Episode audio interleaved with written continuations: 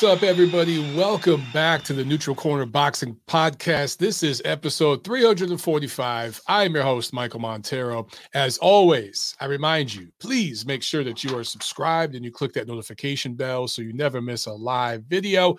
But if you do, it's all good. You can catch the replay later. If you prefer, you can check out the audio version on podcast platforms around the world. Just make sure that you're subscribed and drop us ratings, reviews, all that good stuff. And last but not least, uh, we do not charge a monetary fee on this show. The fee is simple. All I ask is that you guys share the show. If you get something out of it, share it, post it uh, on all your social media. Let your friends know what's up. We uh, spread this thing by word of mouth organically. Every single follower to this show has been uh, gained the old school way. We don't pay to play and do all those tricks over here. Uh, follow me on social media, Montero on boxing, on all the stuff. Uh, well, most of the stuff. Um, Instagram, Twitter, Facebook, of course, YouTube, all that good stuff. All right, guys. So um, we got some good stuff to talk about this week, man. Some good fights coming together, some stuff that we can actually be excited about. So let me jump right into that. Some news and notes. Um, by the way, if I look tired, it's because I am tired. So I know I keep saying it every week, but um, not much sleep these last few days. Whew, it's been tough. My um, my little baby turned three months old today, so we're right in the thick of it, man. They say once you hit that six month mark, things get get a little better. We're ha- halfway through it, you know. So so we're there, getting there, but uh, it, it's it's pretty touch and go right now. Um, but little Jackie's doing um she's doing overall a little better. Um, still having some health issues, but she's a little scrapper. She's a little fighter. She's fighting through all that stuff and keeping such a great nature and smiling and everything. So uh, we're very, very blessed and very happy. Okay, let's get into this news and notes, guys. A lot of news this week, and then we'll do the review preview. All right. Um, and by the way, sorry we're starting a little bit late. It's uh, we're about 20 minutes late coming in. There was um, I had to do some system updates last minute got some um, notifications that there's some patches and stuff that came through. Figured go ahead and do the update, do the show late so that there's nothing technically wrong with the show. Because you guys remember earlier in the year, we had a couple shows with no phones. Didn't want to have an issue like that again. So we got all the updates. We all good. All right. Let's start with something here. Um, everyone's favorite subject pay per view buys, right? So, uh, according to a press release from boxingscene.com, Gervonta Tank Davis and Hector Garcia, their pay per view a couple weeks ago, sold about 200,000 pay per view buys.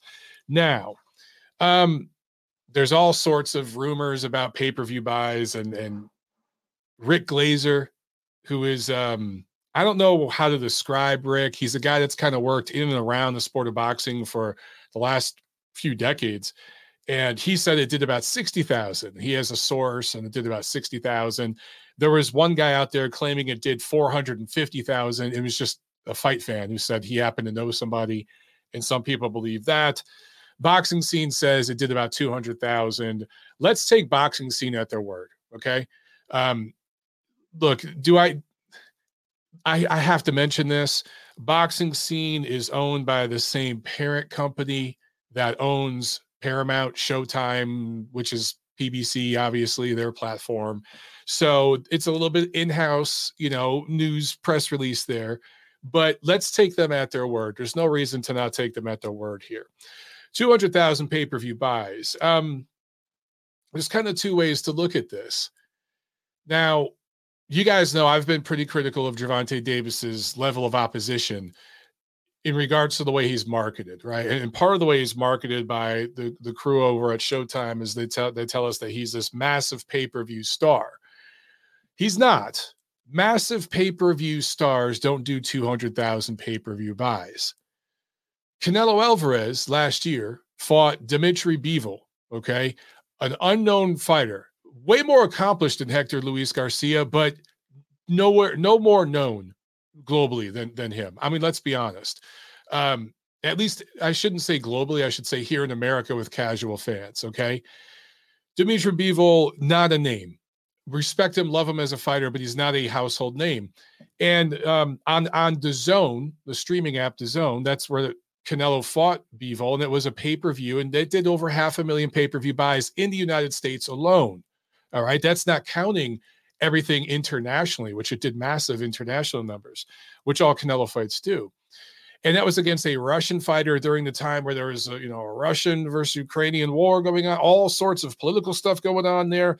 But more than that, it's on DAZN streaming app, which is not like a mainstream um, uh, media source w- with a bunch of tentacles, you know, uh, throughout the whole media landscape, like Showtime is, right? Showtime, CBS, Paramount. That's part of the, you know, the the old school media infrastructure. DAZN, how many? What percentage of Americans even know what DAZN is? Five percent, maybe. It's nowhere near ten percent of Americans even know what DAZN is. So again, to put things in perspective, Canelo does half a million pay per view buys, actually more than that in the United States on this relatively small unknown platform. Gervonta Davis is part of you know the the old school media apparatus being on Showtime. He does two hundred thousand pay per views.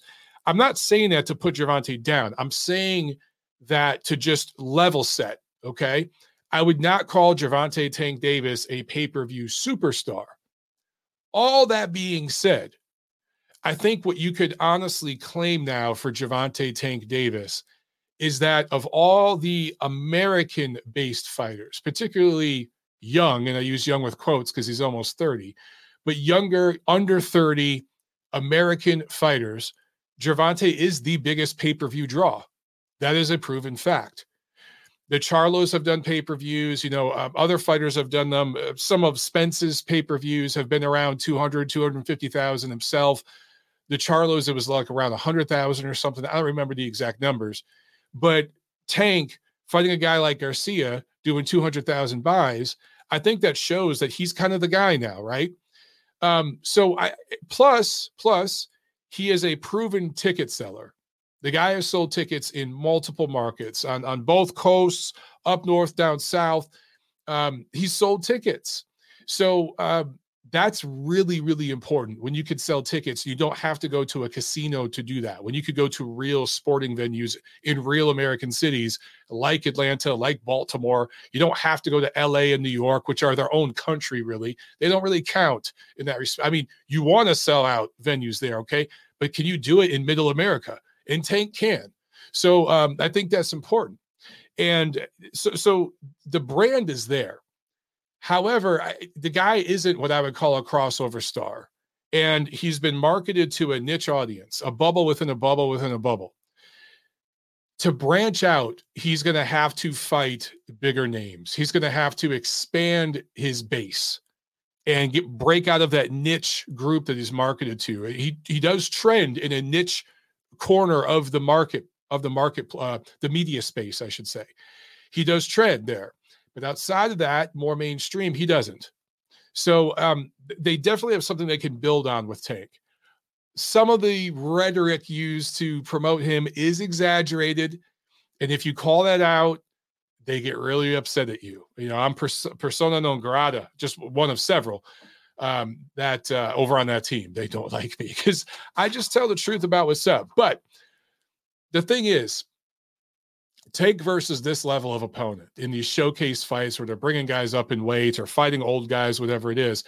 Um, he's these shows are profitable enough. Okay. You could figure that, let's say this fight made like $7 million in pay per view revenue after they have to pay to the pay per view providers and all that. Let's say it made $7 million or so, plus the, the gate that it did. They, they sold, I think, 19,000 tickets or something like that. I don't remember the exact number. Um, but it did a good live gate. So you factor all that in, he's making several million dollars here, and the promotion is making good money. They're making seven figures too. So everybody's happy. Everyone's making money right now with the current business model for Gervonta Davis. So to a certain extent, it's like, well, if it ain't broke, why would you fix this? Right. But at some point, they're going to run out of opponents and they're going to have to step it up. And hopefully, this is the year they do that. Right. Apparently, in April, they're going to start with that. So more about that in just a second. But uh, let's talk about a couple fights that are getting canceled and postponed, and then we're going to talk about some fights being announced. Which guys, if the fights come off that are being reported, if they actually come off March through June, we got a lot to look forward to, man. A lot. It's, it's positive. It's good stuff. So I'm excited about this. Um, but real quick, uh, Adrian Broner, Hank Lundy, that fight's canceled. as of now. And remember, Broner was supposed to fight Ivan Redkach in Atlanta next month. I think I think it was in February. Redkach, there was some issue with the promoter, and so he got scrapped. Some beef he had with I think Joe DeGuardia, and just it was a mess. So he got scrapped off the card. They put Hank Lundy on. Problem was, Lundy apparently had a fight scheduled in California, and a, the contract was signed and it was locked solid. And he's claiming that the contract's no good, but the California Commission's siding with the promotion. I can't. It's a club promoter out there in Cali, and uh, so the California Commission said, "No, no, you're suspended, bro. You you can't sign a contract to fight here, then just run over there and fight in another jurisdiction. You got to fight here. You, you have a contract that's basically a legal, you know, binding document."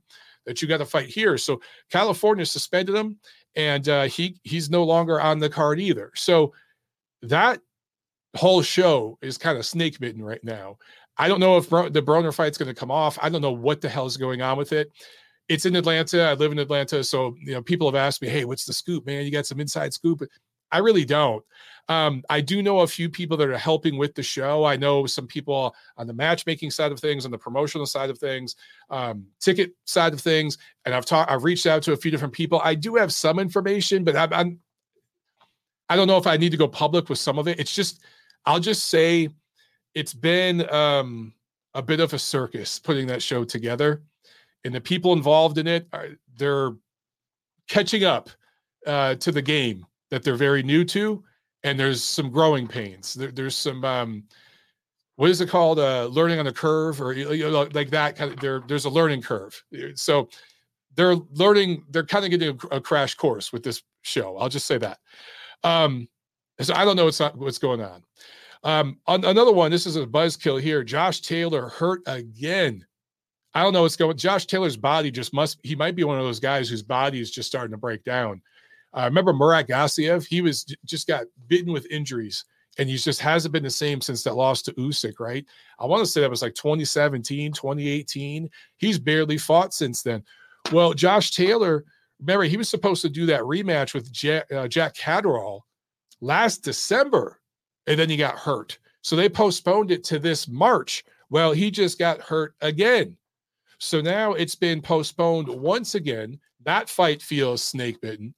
And Taylor, who's been trying to do the right thing by doing this rematch with Catterall because their first fight was close, it was very controversial, the decision. A lot of people thought Catterall deserved to win, or maybe a draw was just. Taylor ekes out the decision. And he's trying to do right by the fans. And I think for his own legacy to prove that that was like a fluke and he wants to do the rematch. Well, it's taken over a damn year by the time this all comes off because of the injuries and all the delays. And he's pretty much lost all his belts. The guy's been stripped of multiple belts. So it's really, really cost him. At this point, you got to question is it worth it? I don't know. But I guess it's still the plan that Taylor's going to fight Catterall later this year. Um, who knows? I mean, coming into the first fight with Catterall, he had injuries in camp. He had COVID. There were issues, right? And he wasn't 100% for that fight. Is he going to be 100% for this rematch? I don't know. Uh, it's hard to think he'd be anywhere near 100% for this rematch. So it's going to be another tough one for him. We'll find out. Okay, let's talk about some fights being announced for 2023 so far. And I want to preface, want to preface, to my knowledge, none of these are signed, sealed, delivered, 100% um like contracts are done and it's it's like on the schedule okay I, these it's rumored these are reports i have to say that because so often now we hear agreed to terms and statements like that about fights and then they don't come together, right? They they fall through. So I just want to make sure I preface with that. But if these fights come off that I'm about to announce, guys, the first half of this year, we've got some great stuff to look forward to. And then if you think in the second half of the year, we are very likely to get Tyson Fury versus Alexander Usyk. If you believe the parties involved, we are Still, it's possible we get Spence versus Crawford. I don't know. But um, it's also possible that we get Canelo Bivol at 168, that rematch at 168, which is interesting. So um, we got some great shit to look forward to, man. I'm really, really positive. I'm gonna, I'm gonna be an optimist about this. I want to be a pessimist. Uh, that's, I guess, my nature. Um, maybe I'm a little jaded, but listen, last year in 2022, us boxing fans, we bitched a lot, and justifiably so. We had a lot to bitch about. There, there was just so many fights that were delayed, postponed, and just ridiculous excuses. And if you just told the truth about how stupid the excuses were, the establishment guys went after you. I was attacked multiple times by guys like Stephen Espinoza and others throughout the year just for talking about like just bullshit of what was going on. All is forgiven if they get this shit together this year. So let's talk about it. So apparently in March in Australia, Tim Tszyu is going to be fighting Tony Harrison. Now, is this good? Is this you know Hagler Hearns 2.0? No, I'm not. I'm not trying to suggest these are all-time great level fights, but guys, this is a good matchup. And for Tszyu, who knows what's going on with Jermell Charlo at this point? I don't know if he's ever going to fight at junior middleweight again. I really don't know what to make of the Charlo Spence situation. Part of me thinks both Charlos and Spence are going to move up in weight this year, all three of them it, it just kind of makes sense with the way they maneuver those careers and the way that they've managed them. I like that Tszyu's not sitting around just waiting. I like that he's fighting Tony Harrison. I for, for my money, and we've talked about this on the show. I thought Tony Harrison would have been a fantastic opponent for him to fight before facing Charlo anyway. Harrison is just good enough to, to where I think he can really give Tszyu a really hard time maybe even drop him, maybe be far ahead in this fight halfway through and fade down the stretch, maybe get dropped once or twice himself, and Tszyu pull out a really close decision and really have some growth on the job. This is great matchmaking for Tszyu and for PBC. Um, Harrison's a good fighter. He's more of a front runner. You know, after the fifth round, he does fade really, really fast. He's a five round fighter built for the amateurs. As if pro boxing fights were five rounds, Tony Harrison would be undefeated. He maybe be an undisputed champion right now. Seriously, is that good for the first five rounds? I think he's going to give Tszyu a really, really good fight. I like Tszyu to edge this. I really do think he'll edge it, but he's going to have to learn on the job in this fight. So this is a fight with real implications because if Tszyu is going to be the guy that challenges Charlo, which apparently they have a contract and apparently they're going to honor that later this year. That's another fight. Look, if we get that in the second, if Tszyu beats Harrison and is impressive doing it, and then later this year we get Zoo versus Charlo, that's a better fight than a, when it was first signed, right? Charlo will be coming off a layoff um, injury, and Tszyu will be a little more proven, a little more battle tested, a little more experienced. It just makes that fight better. So I love fights like this. I love fights where there's a build, where there's something to it. So I like that matchup a lot. Also, um, apparently in March in Las Vegas, we're going to get David Benavidez versus Caleb Plant. Now, this is going to be pay per view. It's not a pay per view worthy fight. Neither of these fighters are stars. They should not be fighting on pay per view. I hate that part of it. I hate that part of it. I also hate the fact that this fight's probably three years too late. I hate the fact that Benavidez lost his belt outside the ring. And then at one point, these two guys should have been fighting to unify the division to become the number one in the division. That should have happened a while ago. All that being said, I like this matchup. This is a great contrast of styles. I think they're in Vegas, uh, Plant is from Tennessee, but he's based in Vegas now, so he'll have some fan love out there. His profile has grown since fighting Canelo Alvarez. Even if you lose and get knocked out to Canelo, when you fight the main man, your profile rises, right? So even in a loss, that raised his profile. And so he'll have some fan support there in Vegas. For Benavidez, you know, he's from uh, Arizona. It's not that far. So his fans are going to drive up to Vegas. He's going to have a ton of fan support there. It's going to be a Benavidez house. Going to be a fun fan atmosphere, man. And I like that style matchup.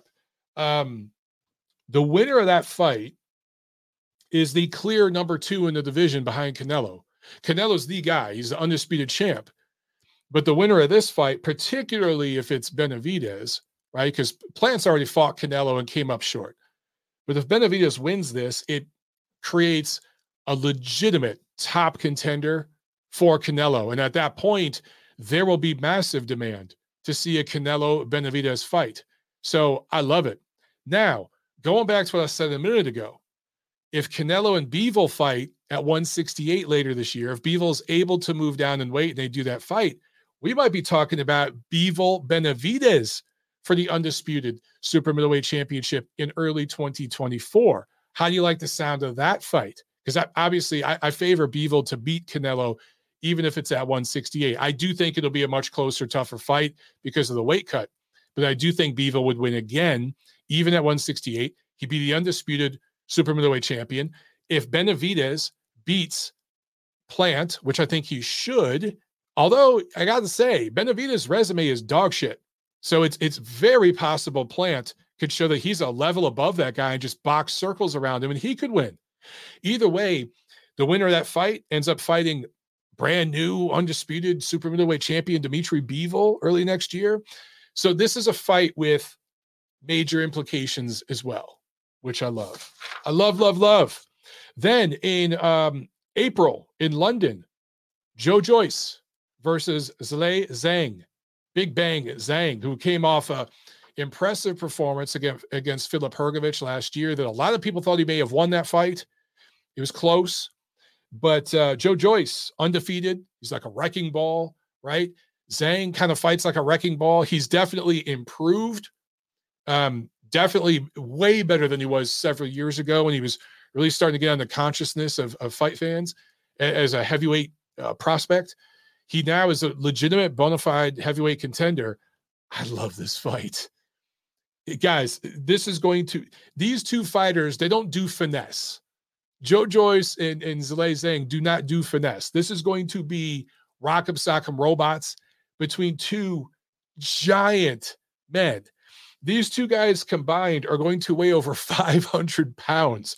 It is going to be 500 pounds of meat banging into each other uh, for however many rounds this lasts. This is going to be fun. It's not going to be, it's not going to have the beauty and artistry of the Chocolatito Estrada fights. I'm not trying to suggest that, okay? But it's going to be brutal violence.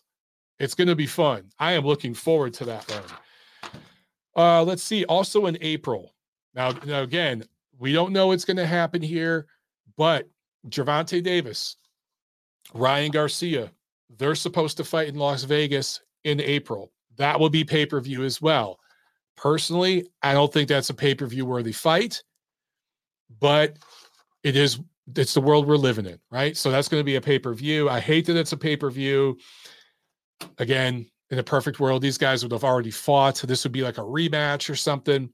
But we're not living in the 90s anymore. I get it. Okay. Gervonta Davis has court dates uh, next month for that hit and run. I know a lot of you out there, a bunch of you in the chat, and a bunch of you guys um, who you've called in, and you, you really strongly feel that Gervonta Davis is going to do jail time. I gotta say, I talked to a couple police friends of mine last week about this. Talked about the charges, talked about where it took place. Um, it, it took place in his home state, where he is a brand. He does bring revenue in, um, tax revenue. And I, I've been told by both of my cop buddies, he ain't doing jail time. It's going to be your typical slap on the wrist, suspension, and a heavy fine to the state, his home state. Cha-ching. That's all the these this the judge, the D I think the judge wants him to sweat a little, and that's why she rejected the plea bargain deal.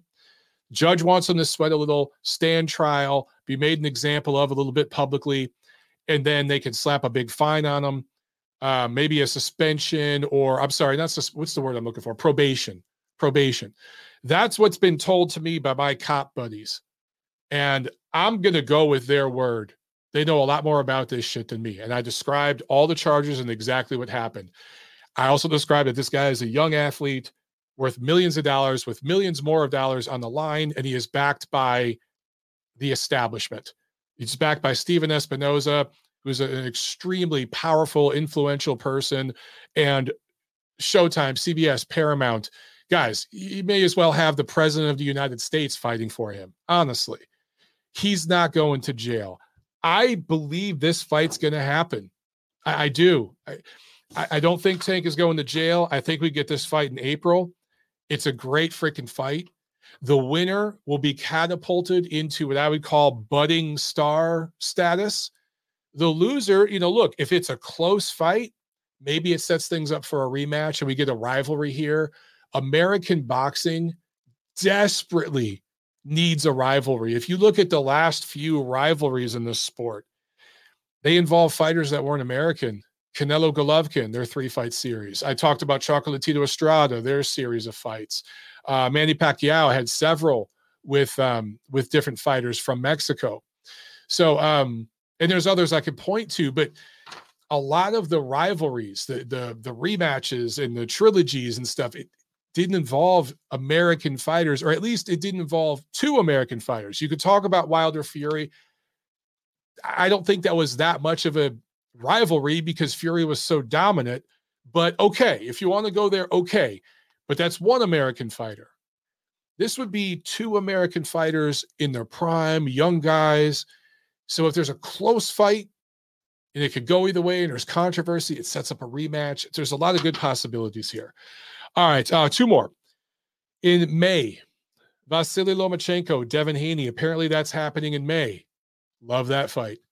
Love that fight because, again, you talk about implications, right? What could happen after? Where, what's the build? if Lomachenko wins, he's the undisputed lightweight champion of the world.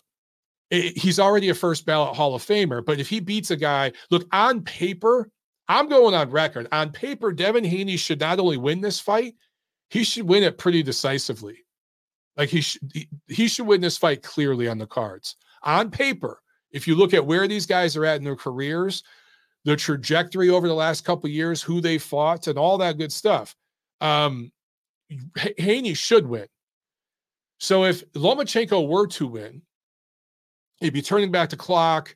It'd be proving some of the haters wrong, you know, that kind of thing. He'd be an undisputed champion, which I don't think he's accomplished yet. Um, by rights, he should have been possibly undisputed at lightweight at one point, but we when we get into whole, that whole thing. Um, but he he'd be undisputed, and it would just take him up another notch. The legend of Lomachenko would bump up a little bit. And then he ends up fighting Shakur Stevenson next, which is what top rank wants. Ultimately, they want to get all these belts in the hands of Shakur Stevenson because that's their guy. They they really are all in on Shakur Stevenson in that business, right? Now, if Haney wins, then we end up getting possibly Haney versus Stevenson. That might be a little bit harder to make, actually. Haney and Stevenson. It's going to be difficult. It, it's going to have some uh, remnants of like Tank Davis and, and King Ryan Garcia. It's going to be difficult to make for several reasons. But if they can make that, then once again, you have a fight between two young, undefeated American fighters. That's big. We need that more in American boxing and to be for the undisputed lightweight championship. And Haney would have had his signature win by beating Lomachenko, even though he's undersized and he's over the hill, he's faded. okay, all those things, fine. It's still Lomachenko, a first ballot Hall of Famer. He'd have that win on his resume and you'd have that feather in his cap. And then him and Stevenson fight, that's a big deal. So there's build there. And then last but not least, in June, they're talking about in Japan, Tokyo, Naoya Inoue versus Stephen Fulton. Guys, if this comes off, awesome fight. Absolutely awesome matchup. And there's a million ways to look at this as well. Um, Fulton, a naturally larger guy, so he probably won't get as much credit if he wins because on paper he should win. He's the naturally larger guy. He's fought his whole career at junior featherweight. Inoue, would be moving up in what his fourth weight class, I think, fourth, fifth weight class. So um, he maybe wouldn't get the same type of props if Inoue were to win. However, Fulton traveling to Japan for this fight, I do think gives him more props because he's going on the road, which is something we don't always see with American fighters. So I think he get, he'll get tremendous credit there. Uh, also, people have asked, you know, how did this fight come together so easily? And again, this is assuming it comes off. Okay, could be the bait and switch. We'll have to see, but I really hope this comes off because you know Al Haymon fighters, they do not work across the aisle. They don't take tough fights most of the time, but there is a track record, guys. When Al Haymon fighters go to him and say, "I want this effing fight," make it happen. Al listens.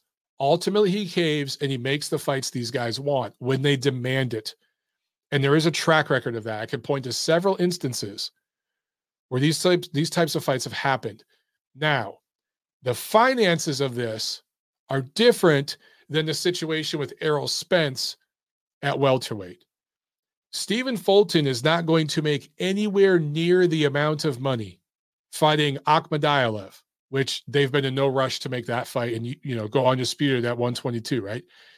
He ain't gonna make anything anything in that fight or fighting Ra'eese Aleem, any of those guys, he's making substantially more fighting Inoue, specifically in Japan, where they're going to pay more to get him to travel over there.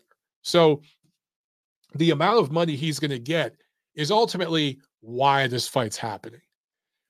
For someone like Spence, he's going to get more money with Crawford than he would with anybody else. Yeah, I think that's true, but it's not that much more. And he's been able to get seven figure paydays against Porter, against Garcia, against Thurman. So that's why they're going that route. So in this particular instance, it's just a little different. And I think that's why Fulton ultimately was willing to do this and why PBC was willing to do it because they don't normally do this sort of thing. So look, props to everybody involved in all these fights if they come off. If we get these in the first half of the year, that's major, man. That's major, especially after such a letdown of a year in 2022. So I'm excited. I'm excited. I'm bullish. I'm happy about this. Okay. Um, let's do some review preview. All right, guys. Want to make sure I'm not missing any super chats. I'm already losing my voice. Man, oh man. Okay. Uh, last Saturday, January 21st, I'll talk about this uh, Don King card in a second, but let me get to the real card, okay? Manchester, England on DAZN. Liam Smith TKO 4 win over Chris Eubank Jr. in the main event. Upset special. But also on the undercard, real quick, uh, Richard Rakpori, Rakpor, Rak, Rakpor. I'm sorry, I know I've completely butchered that name. Richard Rakpor improved to 16 0 with a TKO 4 win over Christoph Glowacki, who has now lost three of his last four going back to 2018. He's been stopped in every loss. It's time for him to hang up those gloves. Uh, for, for though, definitely a guy to keep an eye on at cruiserweight. That division's wide open, wide open. I'd love to see him versus uh, Lawrence Okolie. And the promoter involved said they're willing to make that fight. So if we get that fight this year, that's an awesome fight at cruiserweight. Also at heavyweight, Joseph Parker scores a unanimous decision win over Jack Massey. Parker didn't look particularly great in this fight. He's done as a serious heavyweight contender. He's just done. Parker always fights down to the level of his opposition. It's just his mentality. And on paper, he should have stopped this guy. Uh, Massey had lost already to Riakporhe when he was at a cruise cruiserweight. He moved up in weight for this fight. Parker, naturally much larger, uh, stronger, more explosive, fought against the much heavier punchers, and he just he, he won the fight. I mean, don't get me wrong, absolutely clearly won. It was basically a shutout. But on the surface, it's like, man, you just think he should stop this guy. Anyway, main event. Let's talk about this. Um, Okay, let me let me say this real quick. I saw a thing on Twitter, a couple people suggesting that perhaps uh, Liam Smith's elbow is what caught Eubank on the chin or the temple or whatever, and that's what really knocked him out. Stop with all that. Liam Smith won this fight fair and square. And really, what it was is in the fourth round, Eubank was backed into the ropes. It was basically trying to do a Canelo impression and use a bunch of head movement and slip a bunch of punches. And Smith let his hands go. And you know, I've heard it often. I, I, know a lot of you guys, if you've done any kind of training or competitive fighting in boxing, you've heard this expression, but sometimes the best thing you could do is just keep on punching, just throw punches.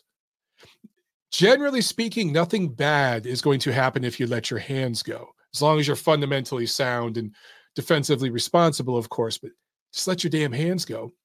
In this particular instance, you know, Eubank dropped his hands. It was just trying to do the Canelo slick head movement thing, or a little bit of Roy Jones It was training him. And Roy, it just ain't working as a trainer because Roy, as a fighter, broke all the rules. Roy knows his boxing. Don't get me wrong. Roy Jones is a boxing encyclopedia, but it's going to be difficult for a guy like him to teach anybody because 99.999% of people he meets are less athletic than him, period. Because Roy in his prime was an athletic freak who also could fight. So eh, that's a whole nother discussion for another day. But Eubank was basically trying to like just slip punches. And eventually it was actually a short, straight right hand that got in first that was aimed at Eubank's chest. That's another thing that Smith did very, very well in this particular sequence. He didn't throw the same punches with the same angles, he switched it up. He did some 45, some hooks, some uppercuts. He punched down, he punched up, right? It was different angles. And he kind of bent his knees and shot a, a right hand. It was it was right hand toward Eubank's chest. Eubank moved his head right into it. I can't remember if he dropped into it or he rolled into it, but he moved right into it. He never saw it. And it wasn't the hardest punch in the world, but it was enough to where he was hurt. And then there was a follow up barrage and a huge left uppercut landed in that. Eubank was down and he was done. Got up, bravely got up because he wants to keep fighting. He's a proud, brave fighter. And the referee ultimately stopped it when he went down again. Uh, I had no problem with the stoppage. Some people thought it was a tad premature. I get it. He was done, guys. Now, Eubank, has had an iron chin up to this point, never been hurt. And so it was shocking for people to see this knockout because Smith isn't known as a big puncher. He was moving up from junior middleweight to middleweight. Eubank was clearly the naturally larger guy. He had fought up at 168 at super middleweight against bigger punchers than Smith. How did this happen? Uh, sometimes, guys, you don't have to be the biggest puncher in the world. It's just about landing that shot that your opponent doesn't see. Also, I do think it's fair to say that Chris Eubank was probably a little overtrained for this fight. You guys got to remember, he was in camp uh, to fight the kid um, uh, Conor Benn, right? And then Benn was using performance enhancing drugs. He got caught, so that fight blew up. But that fight was at a catch weight, and Eubank was melting himself down to make that catch weight. So he was already kind of spent and had gone through camp, almost a full camp, and then went into camp for this fight and did like kind of a mini camp. So, rhythm, that's a term that is used a lot in boxing. When, when a lot of fight fans hear the term rhythm, they think about in a fight, during a fight, a fighter's rhythm with his punching, his defense, you know, his movement. But there's also rhythm as an athlete in terms of your training, your lifestyle, your diet. And that is a cyclical thing. A lot of fighters these days fight twice a year. So they have a, a quarter in camp, a quarter off camp, a quarter in camp, a quarter off camp, right? The years divided into four quarters. And so that's their rhythm. And if you get a fighter out of their training rhythm, they're not necessarily at their athletic peak. They're not at their physical peak um, and it, it could be you know, there's science behind this. I mean your hormone levels your testosterone all these different things that are peaking during your training camp you may not have all that going for you the same way if your rhythm is thrown off and your camp is thrown off. And i think that's where eubank was here. Of course i'm not saying any of that is an excuse. I mean smith came up the hard way. He has stamped his passport. He has gone on the road. He has been willing to fight canelo munguia guys like that in their adopted backyard. He took a beat down against Canelo in front of tens of thousands of screaming Mexican American fans and Mexican fans. Um, I think that was in Texas. Yeah, yeah, Texas. And um, which is again that, that's Canelo's adopted backyard. Smith has shown brass balls, and going taking those lumps, taking those ass whoopings, has taught him something. He's gotten better from it. He's battle tested. Eubank, on the other hand, comes from a more privileged situation. You know, just in, in general in life, in his upbringing, but then also in the ring. He's had things kind of easy. He's been able to kind of feast on lesser opposition. He has fought a couple of top names here and there. He's fought a couple of legit dudes, but for the most part, he's been a guy that has been very popular, has a lot of fans, and hasn't necessarily had to earn it earn that fandom and that popularity by fighting the absolute best of the best. So this was a situation where I think Smith caught Eubank at the perfect time, caught him a little bit off rhythm, maybe a little overtrained, maybe a little physically drained, and took advantage of his moment. And it's it's hard not to feel happy for the guy because he's had to earn it the hard way. And that's fun to see in boxing when you see like a, a lunch pail guy, like a blue collar guy kind of earn it and uh, finally get like his I don't know what the right word is, his moment. And I think for Smith, this was his moment. Now, uh, maybe they do a rematch, and everyone's like, well, what happens next? Does Liam Smith fight Gennady Golovkin? You never know. Something like that could be possible. Um, is there a rematch between him and Eubank? That's possible. But the guy's got options. As for Eubank, uh, some people are saying his career is over after this. I don't know. I don't know. I, I think that he does need to get more serious, though. Kind of clowns around a lot, and he he's got a herky jerky athletic kind of style. And like, if, if when that works for you, it works for you. But when it doesn't work for you, it's bad. Ask Roy Jones. How'd his career end? You know, the first two thirds of his career was brilliant, but that last third or so was rough. So, you know, at some point you got to develop them fundamentals, man. I don't know. Um, but that's what I saw in this fight, guys. That's what I saw. Um, so again, I think the lesson from this fight is sometimes the best thing you could do as a as a boxer, just let your damn hands go. Especially when you got a guy that's just trying to roll with stuff on the ropes. Let some punches go in different uh, trajectories, angles, and see what happens. And, and that's what Smith did here, and it worked out for him. Okay. Uh, super chat from Aaron Gortman. Thank you so much, Aaron. I appreciate it, my brother. He says, Yo, Mike, my wife has booked a cruise to New Zealand the week of March 13. Can you please explain to her the importance of Tszyu versus Harrison? Oh, man. Hey, man. A cruise to New Zealand with your, your beautiful wife. You don't have much to complain about, my friend. Uh, enjoy that. Listen, Tszyu versus Harrison, very important. But you know what? Maybe there's a way you can watch on the cruise. I, I don't know. I, here's the thing, dude. You got about two months to try to figure out a solution here. You got, well, uh, less than two months, actually. I don't know, six weeks, but you got some time to find a solution. So, so don't give up hope. Maybe there's a way you can watch the fight on the cruise. Um, hey, man, I don't blame you. I, I, if I was on the cruise that weekend, I'd be trying to find a way to watch the fight too.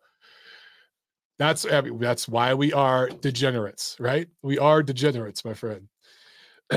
Super chat from Chris Bergen. What's up, Chris? Thank you so much, brother. He says Kel Brook is coming back. Liam Smith versus Brook at 154. Wow. It could happen. Smith would have to move back down and wait. Hopefully he can do that, but it, that could absolutely happen. And listen, man, that's a big fight over there. How about this, guys? What happens to uh, Conor Benn? What if Conor Benn comes back and, and him and Smith fight? I, I don't know. There, there's possibilities there. There there are options there.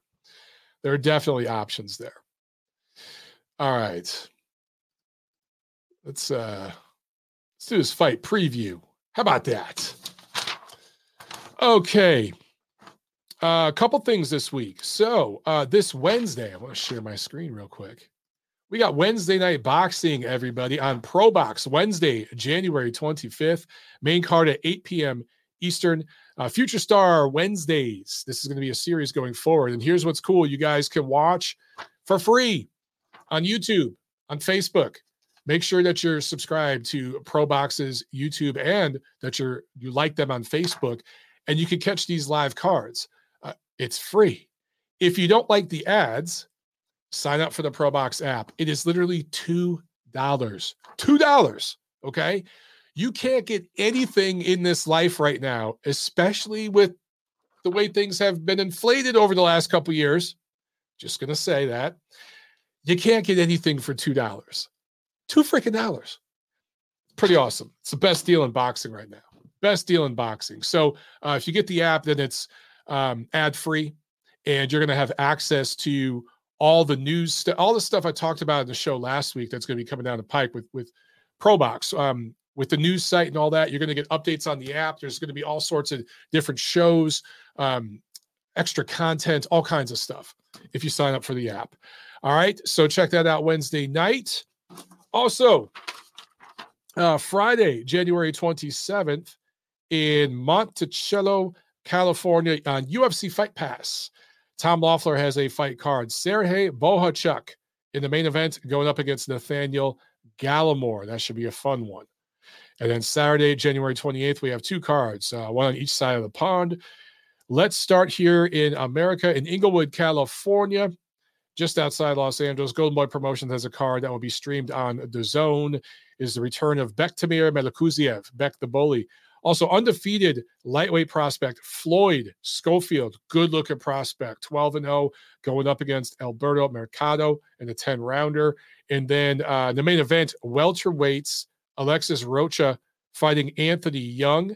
That is scheduled for 12 rounds. Now, over in uh, England, in London specifically, Wembley, the big house, Queensberry Promotions has a card that will be broadcast here in the States on ESPN Plus. I believe the card, the, the stream starts at 3 p.m. Eastern Time. The undercard isn't the greatest. I want to say the main event is going to go on around 5 or 6 o'clock uh, p.m. Eastern time here in the States. In the co-main, this is a pretty interesting co-main. Artem Dalakian defending his flyweight title for the sixth time against David Jimenez. Uh, Dalakian won his title back in 2018 by beating Brian Viloria at one of the Superfly cards. I remember seeing him there. I was there for that show, and I was impressed with him. He's kind of been overseas though ever since, uh, fighting over there in his native land. I think he's from Russia originally, or maybe it's Azerbaijan, but I think he lives in Russia now, something like that. Anyway, um, he is defending that belt for the sixth time. And then in the main event, Artur Beterbiev defending his three unified light heavyweight championships against Anthony Yarde uh, for Beterbiev. On the surface, he is supposed to win this fight big, right? on the surface, Beterbiev is a wrecking ball of a fighter, just plows through and destroys opponents.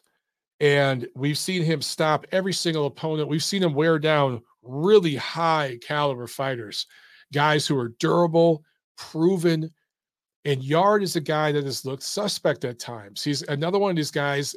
It's kind of like Chris Eubank Jr., where he kind of relies on some natural athleticism and doesn't necessarily have all the fundamentals down.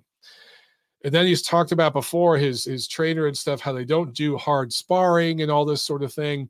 He was technically knocked out by a jab against Sergey Kovalev in their fight in Russia after he had Kovalev seriously hurt. So on the surface, Beterbiev should just walk through Anthony Yarde and it shouldn't even be competitive. But I gotta say this, and I say this with every single fight with Beterbiev. The guy went pro in 2013. For you math geniuses, that's 10 years ago. Technically, this will be his 11th year as a pro, right? He's had 18 pro fights.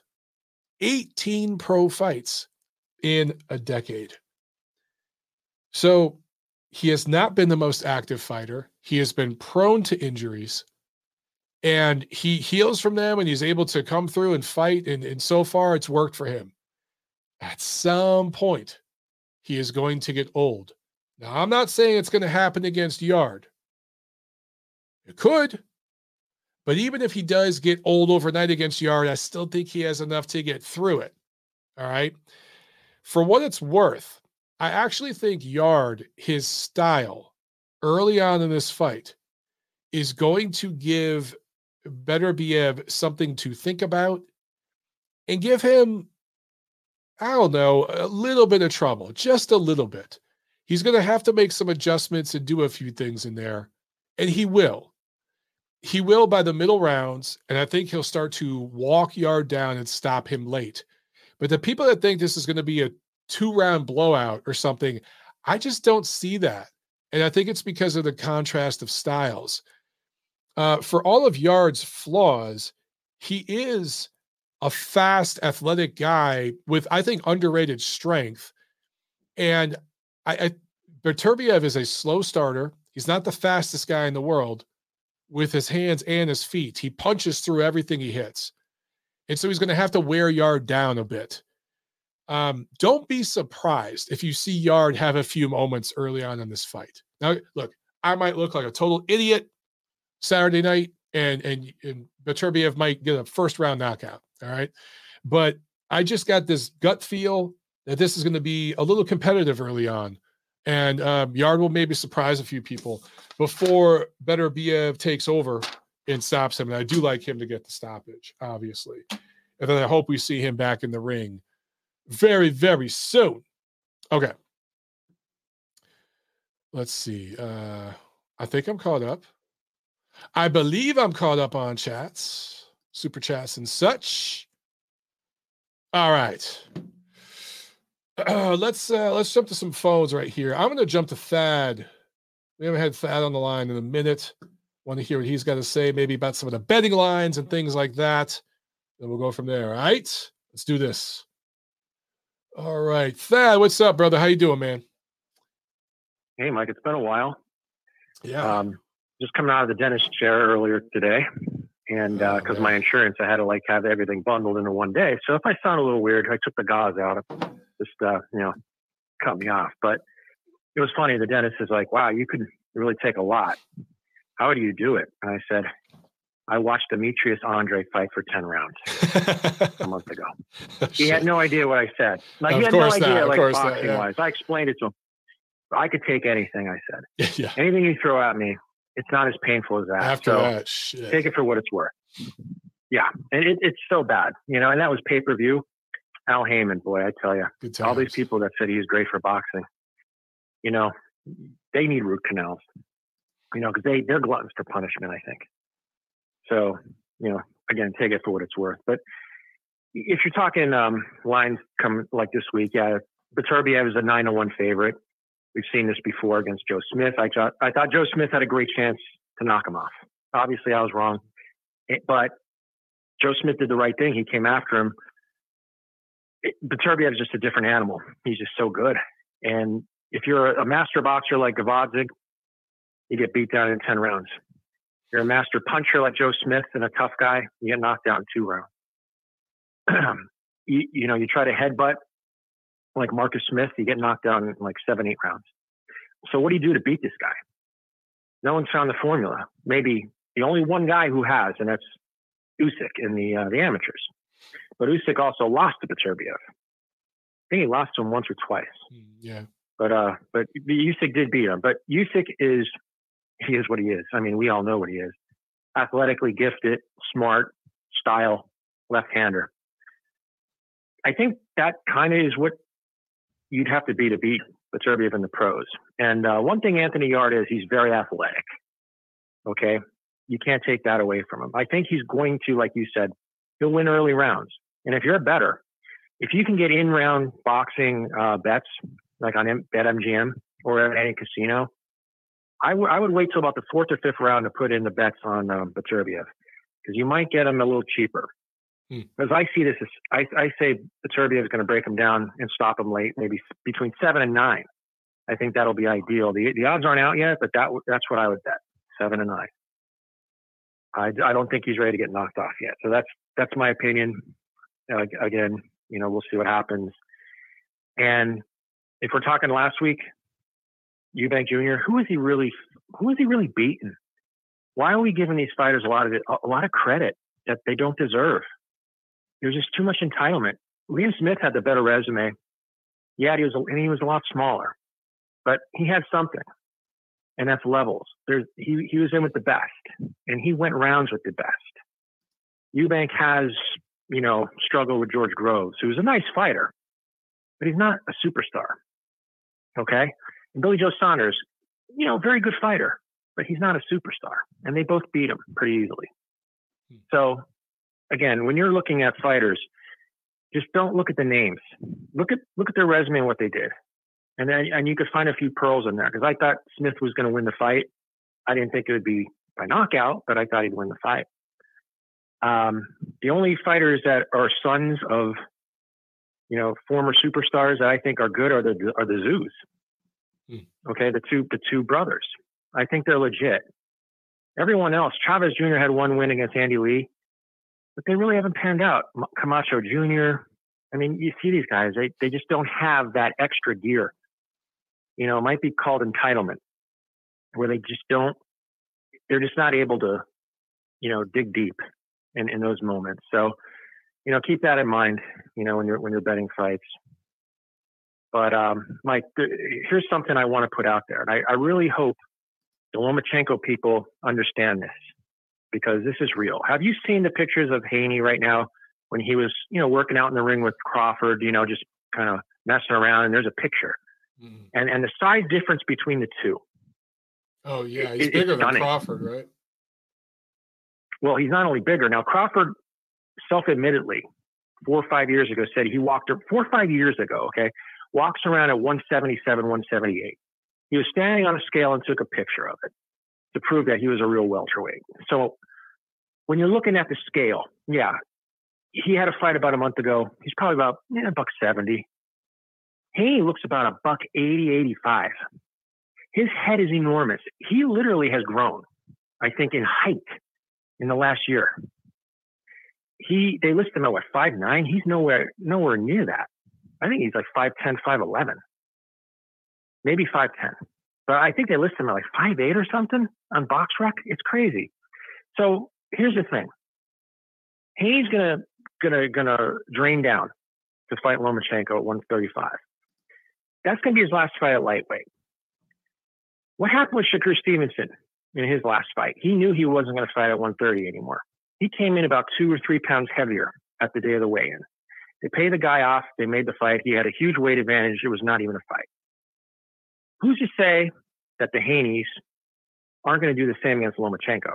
They're going to come in, buck 38, say, hey, we can't make weight, blah, blah, blah. It's going to be over wherever it's going to be, Saudi Arabia. There's a big crowd out there. Who's to say that they're, that the Loma is going to, Lomachenko is going to get stuck fighting this guy that's going to come in at 138, 139 at a huge disadvantage where Haney is going to enter the ring about 165. Wow, Lomachenko will be entering the ring about 144. Well, if Haney does that, then he loses his undisputed lightweight championship. I mean, he gives up all of his belts. But, but, Mike, what does it matter if it's his last fight at lightweight? You're moving up in the next fight, so wouldn't it behoove you? He'd have to give to up a lot of his purse, though, dude, because he would get fined by every sanctioning body. It's not just one. He'd have to give up a significant chunk. Of his purse. Would he really, though? Yeah, he would. And and and honestly, and honestly, let's okay, let's put it in these terms. So when it's about money or, or, or legacy and future earnings, so say he does come in at 138 and then enters the ring at about 165, has a 20, 20 pound advantage against Loma. I think Loma would Loma's walk. I won't be able to knock him out. I, I, know where you're going with this, but I'm telling you, with yeah. what happened to Lomachenko against Orlando Salido, taught Salido. them a lesson. Mm-hmm. They're not going there again. Yes, they're not going there again. Okay, they're, they're protected now. Okay. Okay. I that's something I'm really worried about. Now I won't touch that fight until the weigh-in, and uh, I I really think it's in the nature of the Haneys. And I, and let me just say, Bill Haney, all you gotta do is try to get a the deposition and the uh, um, the affidavit of his arrest record. You know, um, on the plane smuggling the drugs to know what kind of man he is. Okay, and, and he did a lot of things to to lessen his sentence. Let's just say that he's a very crafty guy. He's very smart. But you know, don't don't let his uh, prison record fool you. This guy knows people. He knows how to change your words. Paulie Malignaggi said it best about Bill Haney. Don't put anything past this guy. Okay. And the Lomachenko people, I really hope they're doing their homework. I really hope that they're putting a clause in there and saying, hey, if this guy comes in at a certain weight, fights off or this and that, but also drug testing. It's easier to cut weight when you're when you're using clenbuterol and other drugs. All right, your your muscles act like a sponge. You you squeeze it, all the, the weight comes out, and then boom, you rehydrate, and all the weight comes back. Is there drug testing being done right now? I, I don't think so, think so no. because the fight hasn't been announced. And that was a, a trick that Mayweather used to use. He always said, I want to be the guy to announce the fight. Why? Because he could pass the drug testing at that point. Andre Ward did the same thing in the Kovalev rematch. He's like, we're not having this rematch un- unless I'm the guy that can announce when the fight is going to happen. And at that point, they could start the drug testing, knowing damn well they could pass it.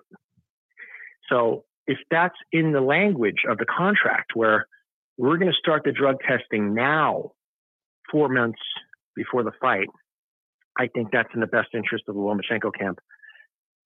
I don't think they're going to be able to do that unless they act on it now. Because right now, this is be, this would be the time a fighter would use per, performance enhancing drugs.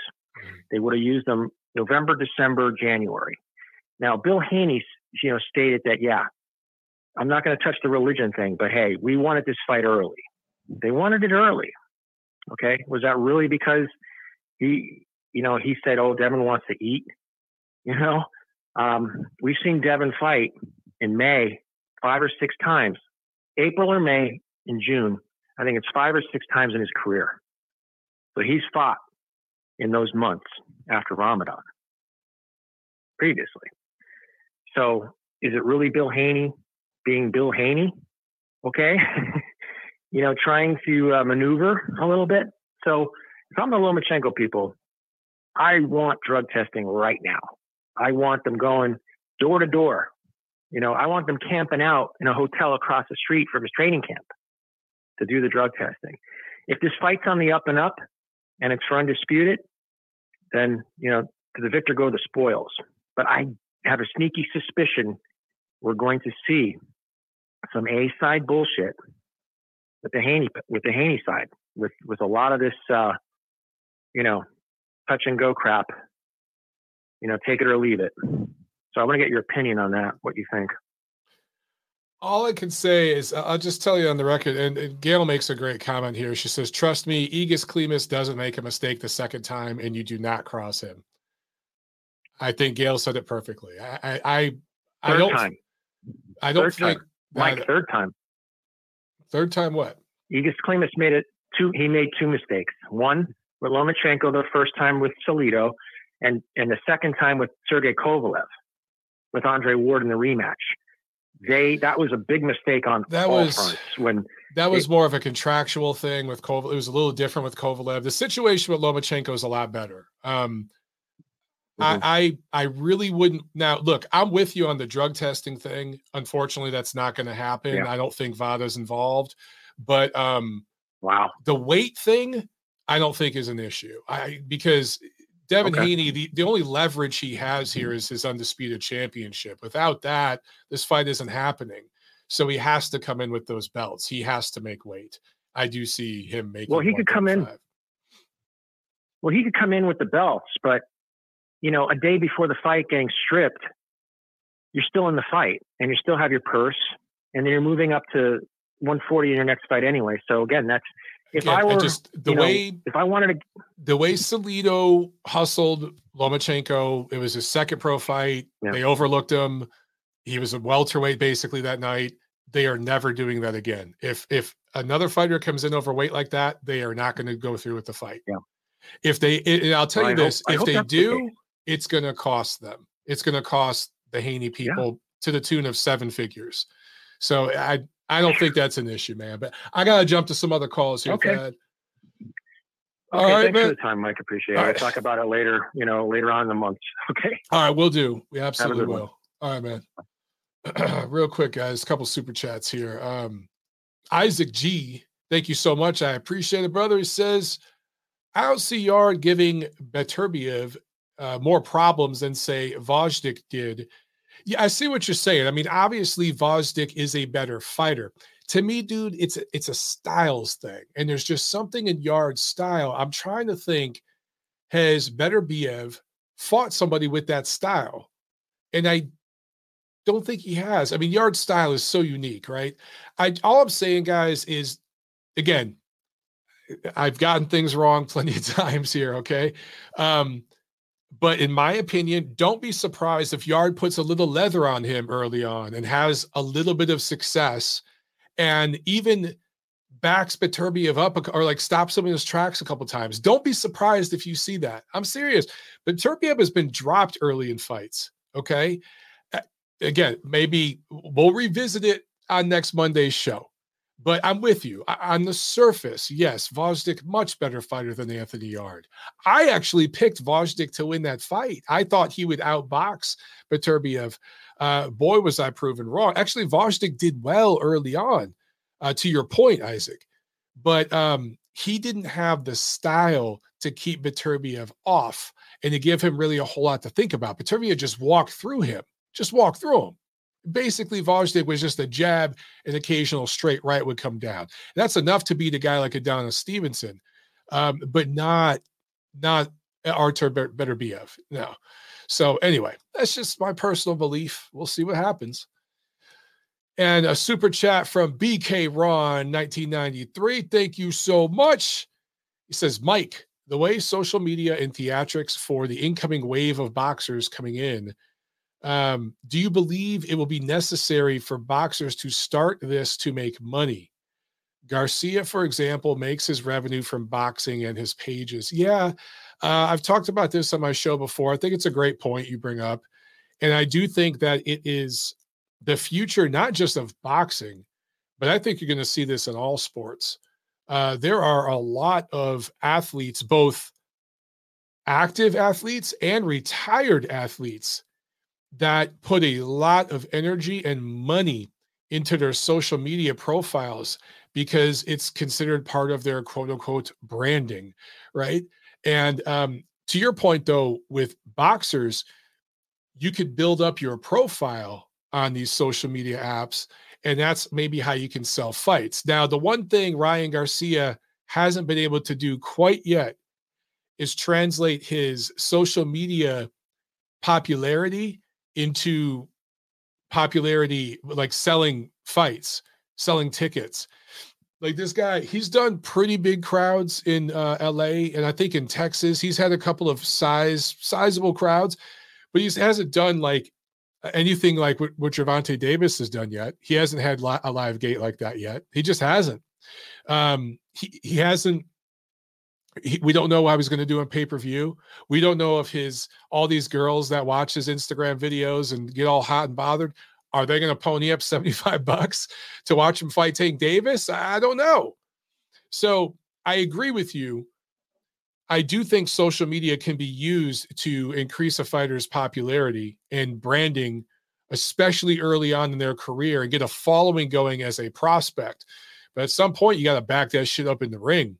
You, you just, you know, if you're just a social media guy, you can do like what the Paul brothers are doing, right? Like you could do that for a little while and make some money. That's like a gimmick. That's like a money making thing. But if you're like a real boxer doing this, at some point you got to back the shit up in the ring. All right, let me see. Am I caught up?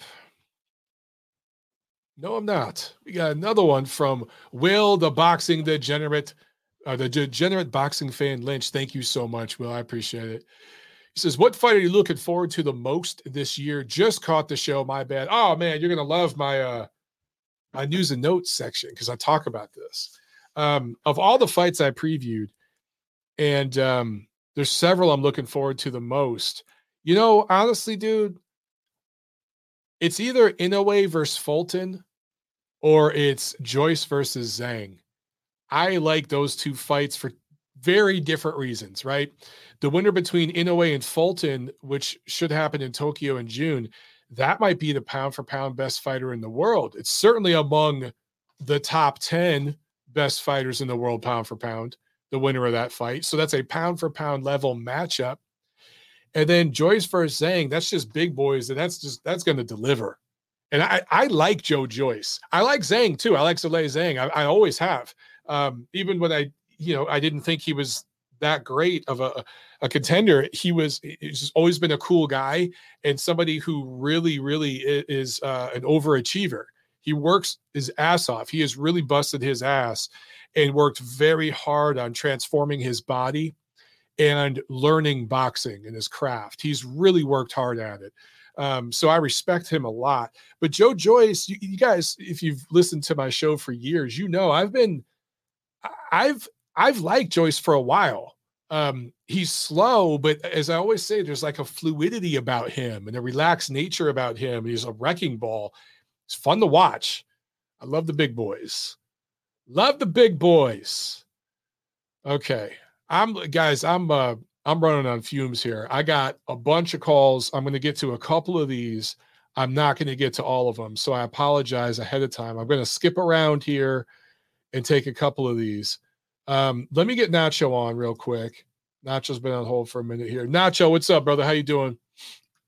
Hey, Mike. What's going on? Uh, just really quick, you brought up uh, a fight this Friday, which I am going to go to. It's at the Quiet Cannon, and it's called Montebello. Montebello, yeah. Monticello. Monticello. I was thinking of wine. I think I was thinking of wine. It's Montebello. Yeah, yeah, yeah. I know Montebello well, man. That's my boy Steve Kim. His office yeah. is out there. Yeah, yeah, yeah. That's at um, with a country club. The it's Quiet Cannon. Yeah, it's yeah, a yeah. golf. It's a golf course country golf. club. Okay. Yeah. Okay. But it's a cool little venue where they hold the fight. It's pretty cool. It's cool. a cool little venue to hold fights. So I definitely am looking forward to that on Friday night for sure. Um, I think the kid that's on there with Bo- uh, Bohachuk, um, Callum Walsh, I think they're moving him correctly. Yeah. And I think he's going to be a contender probably by late next year. He'll be a real contender at 47 if they keep moving him the way they're moving him. I think that's how talented the kid is. He's not going to be um, coddled. I think they're going to move him pretty quickly into a contender slot probably by the end of next year. Watch, Mike. Um, really quick about the fights this weekend. Um, all, all I gotta say is honestly, Mike, you kind of brought up some good points about Eubank. Maybe he was overtrained. Maybe the weight cut kind of got to him. I honestly think Eubank was completely overconfident. Oh, I yeah. think he walked into that ring thinking he did not have to do anything to beat Liam Smith. And honestly, his style of being kind of cocky and overconfident and just kind of feeling he can do whatever he wanted to, I think it bit him in the ass. I think he wasn't prepared for a guy who's going to walk through his shots, keep coming and attacking him. And what ended up happening was he trapped him in the corner. He had no way of, you know, spinning out of the corner. He got trapped and Liam landed that beautiful one, two uppercut left hook and it was good night. Like he had nothing left after that knockdown it was a wrap. And the fact that that referee let it go on, that's insane. I did not think he should have allowed him because Eubank barely got up and he looked like he was going to fall face first after that knockdown. I was very surprised the referee let it continue, but hey, that's uh, British refs for you. Sometimes the A-side. they'll give guys the benefit of a doubt. The A side yeah, privilege. That's a benefit. Yeah, so you know, but great win for uh, Liam Smith he's a guy like you said. He took the hard road. He got no easy fights. He was not protected, and now he got his just due. And now he's got a pick of the litter as far as guys who are going to want to fight him because they know that you know he can make for a fun matchup and probably you know bring some money along with him too. So I, am very uh, happy to see him kind of get his just due for sure. He was he's been kind of underrated for a long time, so that was great to see him uh, you know, get get some recognition finally. Um, and then with uh, the cruiserweight fight, uh, Riakporhe against uh, Glowacki, man, he took him apart easily. Riakporhe, Mike. I think that guy's going to be a heavyweight sooner rather than later. Mm. He looks huge for cruiserweight. I can't see him sticking around at cruiserweight uh, very long. He he might get a couple of fights, maybe title fights, and then I could see him eventually moving up because he looked like he was about 230 pounds in there. He looked huge. He looked like a, a small heavyweight. It was crazy. So I don't see him sticking around at cruiserweight much longer. I think he's going to try to get the title fights as soon as he can, and then eventually he moves up. Um, and then uh, Parker Massey, that fight was just a, a sparring session for Parker. He just took Massey apart. Massey had no business in the ring with him. You could see the difference in size and skill. And, um, you know, it's a decent comeback win for Parker. But the thing with Parker, though, Mike, and um, I hate to say it, I think he's plateaued as a fighter. I don't think he's getting any better. Um, he's not necessarily getting worse, but he's not getting better. And at this point, I don't see he could probably make for some decent matchups, but I just don't see him being a guy who could beat the best of the best at, in the division. In my opinion, I think he's just going to be a guy that contenders might fight to try to boost their profile, but I don't see him being a legit champion um, at any point again, unless guys like Fury, Usyk, Joshua all leave the division in the next few years.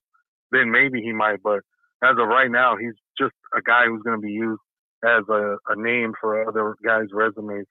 Hmm. Um, there's two fights, Mike, that you didn't mention in your preview that I wanted to bring up so that uh, the everybody in the chat and everybody who calls in can know about.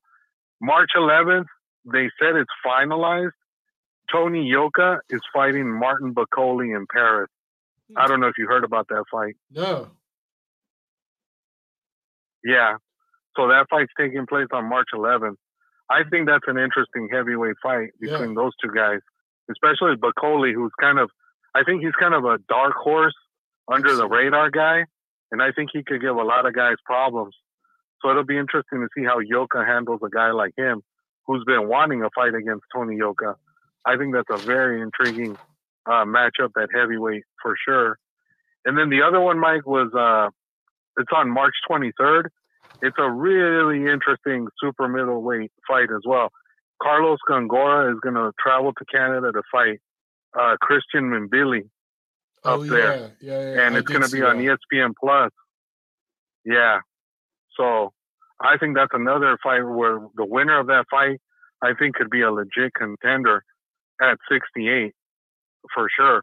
I think one of those two guys is going to throw his name in the hat as far as being a legit uh, threat to somebody in the division as far as like they're going to make good fights either way. I think that's going to be a really good fight for sure. Um, coming up in March, with those two fights, I think those two fights are really intriguing.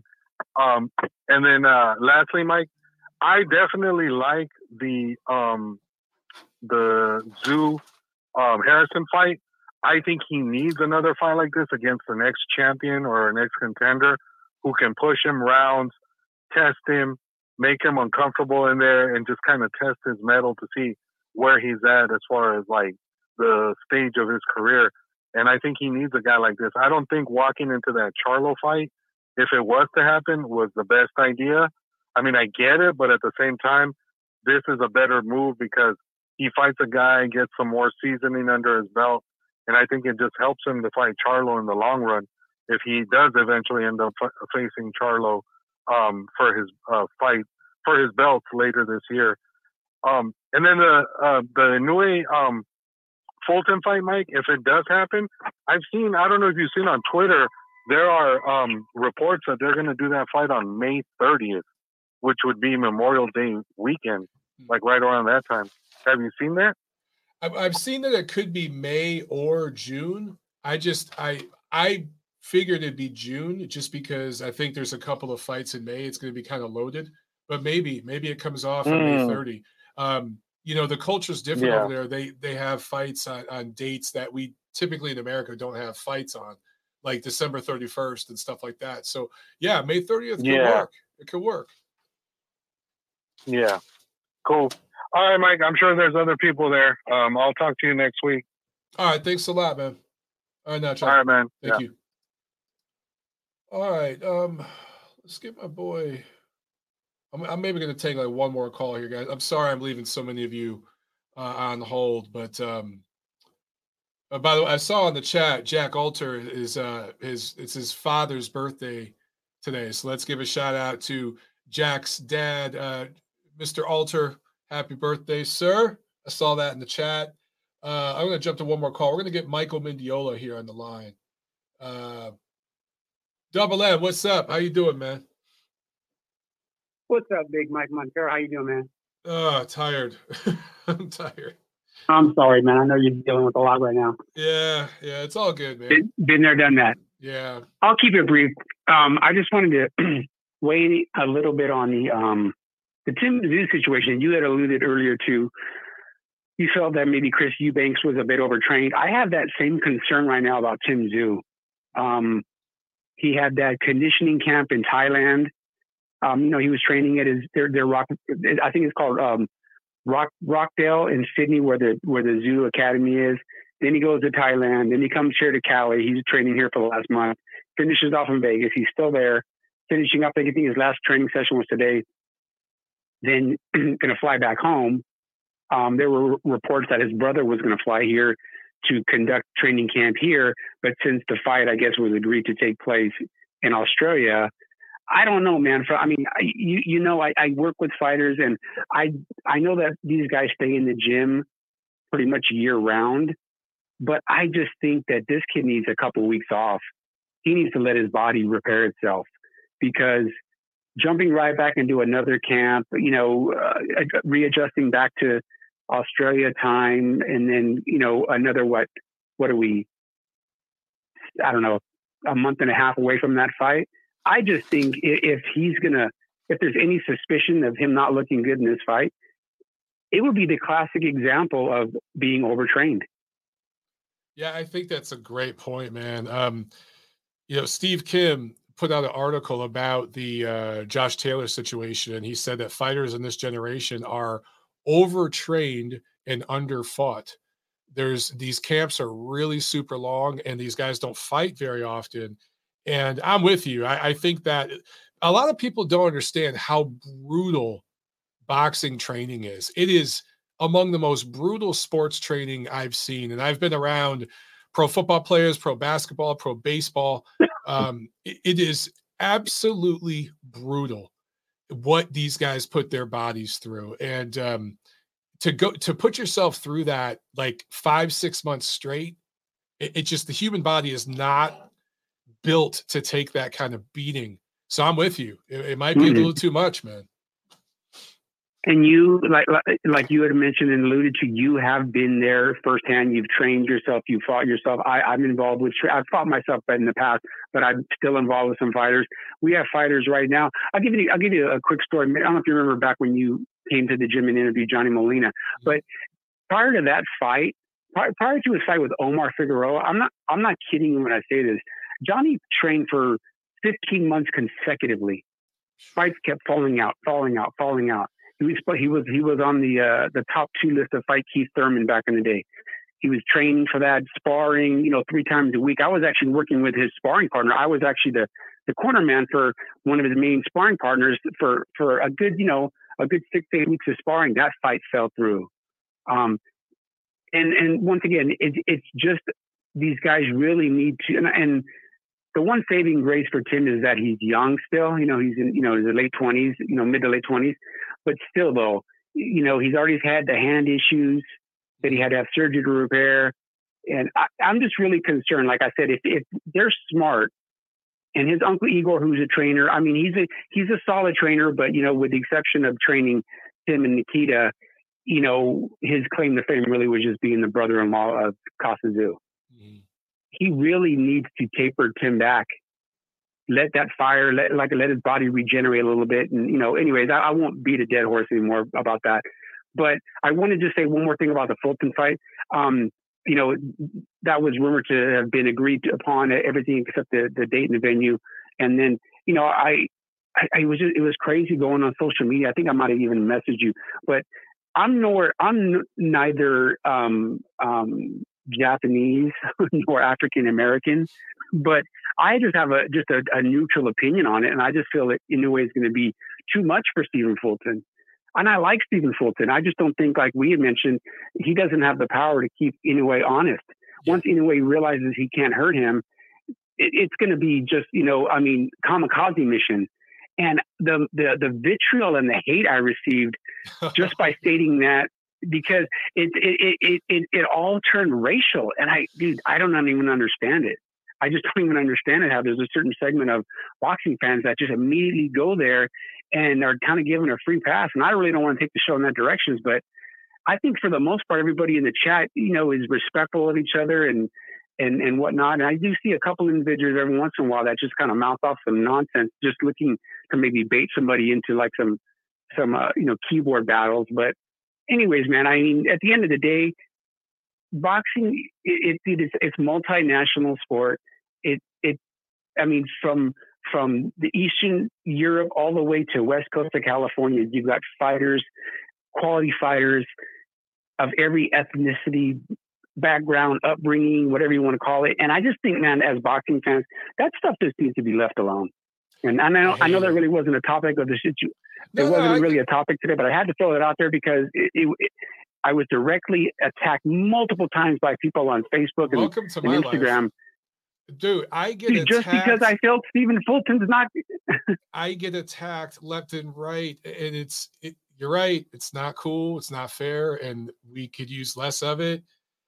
This sport is it's already a niche sport, and um, what sucks is there's so much infighting, dude. There's so much tribalism and infighting. It's just crazy. But um, I'm with dude. That's just a great fight. My, it's just a great fight. It is a great fight. And Mike, you you as a you as a guy that has spent time in professional gyms and worked with professionals, and myself as well, you know that when you enter the the, the that gym, it's all respect. Oh yeah. I mean, you could come in there looking like a zebra, purple hair, whatever. It's once you put those gloves on and you know lace up and get into that ring and spar or just whatever you do, it's just all respect. The color just completely goes out the window. But when I hear people and see people attacking, 99.9% of the time, it's from people that have never stepped into a boxing gym because so they wouldn't know. They're, they're just point. completely oblivious to what they're even talking about. That's they don't know. Point. They've gone to LA Fitness and hit the heavy bag, and they think they have trained in boxing, but they yeah. have because because it's like you said, man. When you um when you actually are there in the gym, if you're the new guy, you're gonna get some looks. There might be some talking a little bit, but when you get in the ring and you take your lumps and you do some sparring, and the guys see you come back and come back and come back, you get that respect. And, and it's all love, yeah. and, and people will make jokes. I mean, dude, my gym, eh, anything goes. Like the, the gym I train at, uh, there's all kinds of jokes and stuff that would get people canceled. You know what I'm saying? Um, I, I, look very oh, different yeah. than most of the guys at my gym, so I get a lot of jokes thrown at me and shit. But it's uh, it's all in fun. It's all in love, and we have a great time. And um, I just wish the fans could be more like that, but I guess not. I agree, man. I agree. Well, keep doing what you do, Mike. You're great at it, brother. Thanks and, lot, and continued blessings for for little Jack. I know you guys are dealing with that issue right now, but I'm sure she'll she'll grow out of it sooner yeah, rather than later. I so. so. I hope so. It's been rough, man. It's been rough. I appreciate it, Thanks brother. for taking my call, man. Thanks, Pazan. Have a good one, man. All right. Bye bye. There he goes. There he goes. And uh, G Funky in the chat. He says, uh, over emotional fans are a hard pass for me. I'm the same way, dude. I just I just block these guys now. And like, so a lot of people will be like, oh, Montero blocked me. I, I won that battle. It's like, no, you didn't. You're just a fucking loser and I don't want to waste my time. Um, I'm done with that, dude. I'm a dad now. Okay. My time is limited. It's important. So, uh, anyway, guys, that is it. Um, MAW says uh, fanboys are flip side haters. Yeah. You know, I heard a great expression today. Um, haters are confused fanboys. Think about that. Um, someone told me that, and I was like, because hmm, we were talking about the flack I get, and uh, someone said, you know what? These people are your biggest fans. They watch every damn episode of your show. They record stuff and put post it on Twitter and stuff. Haters are confused fanboys. Think about it that way, guys. All right. Have a great week. I'm sorry for everyone I left on hold. We will um I'll try to do a show Friday. I know I didn't get to last Friday. We'll try to do it Friday. Either way, we'll be back next week, guys. Enjoy your week. Enjoy the fights. Peace.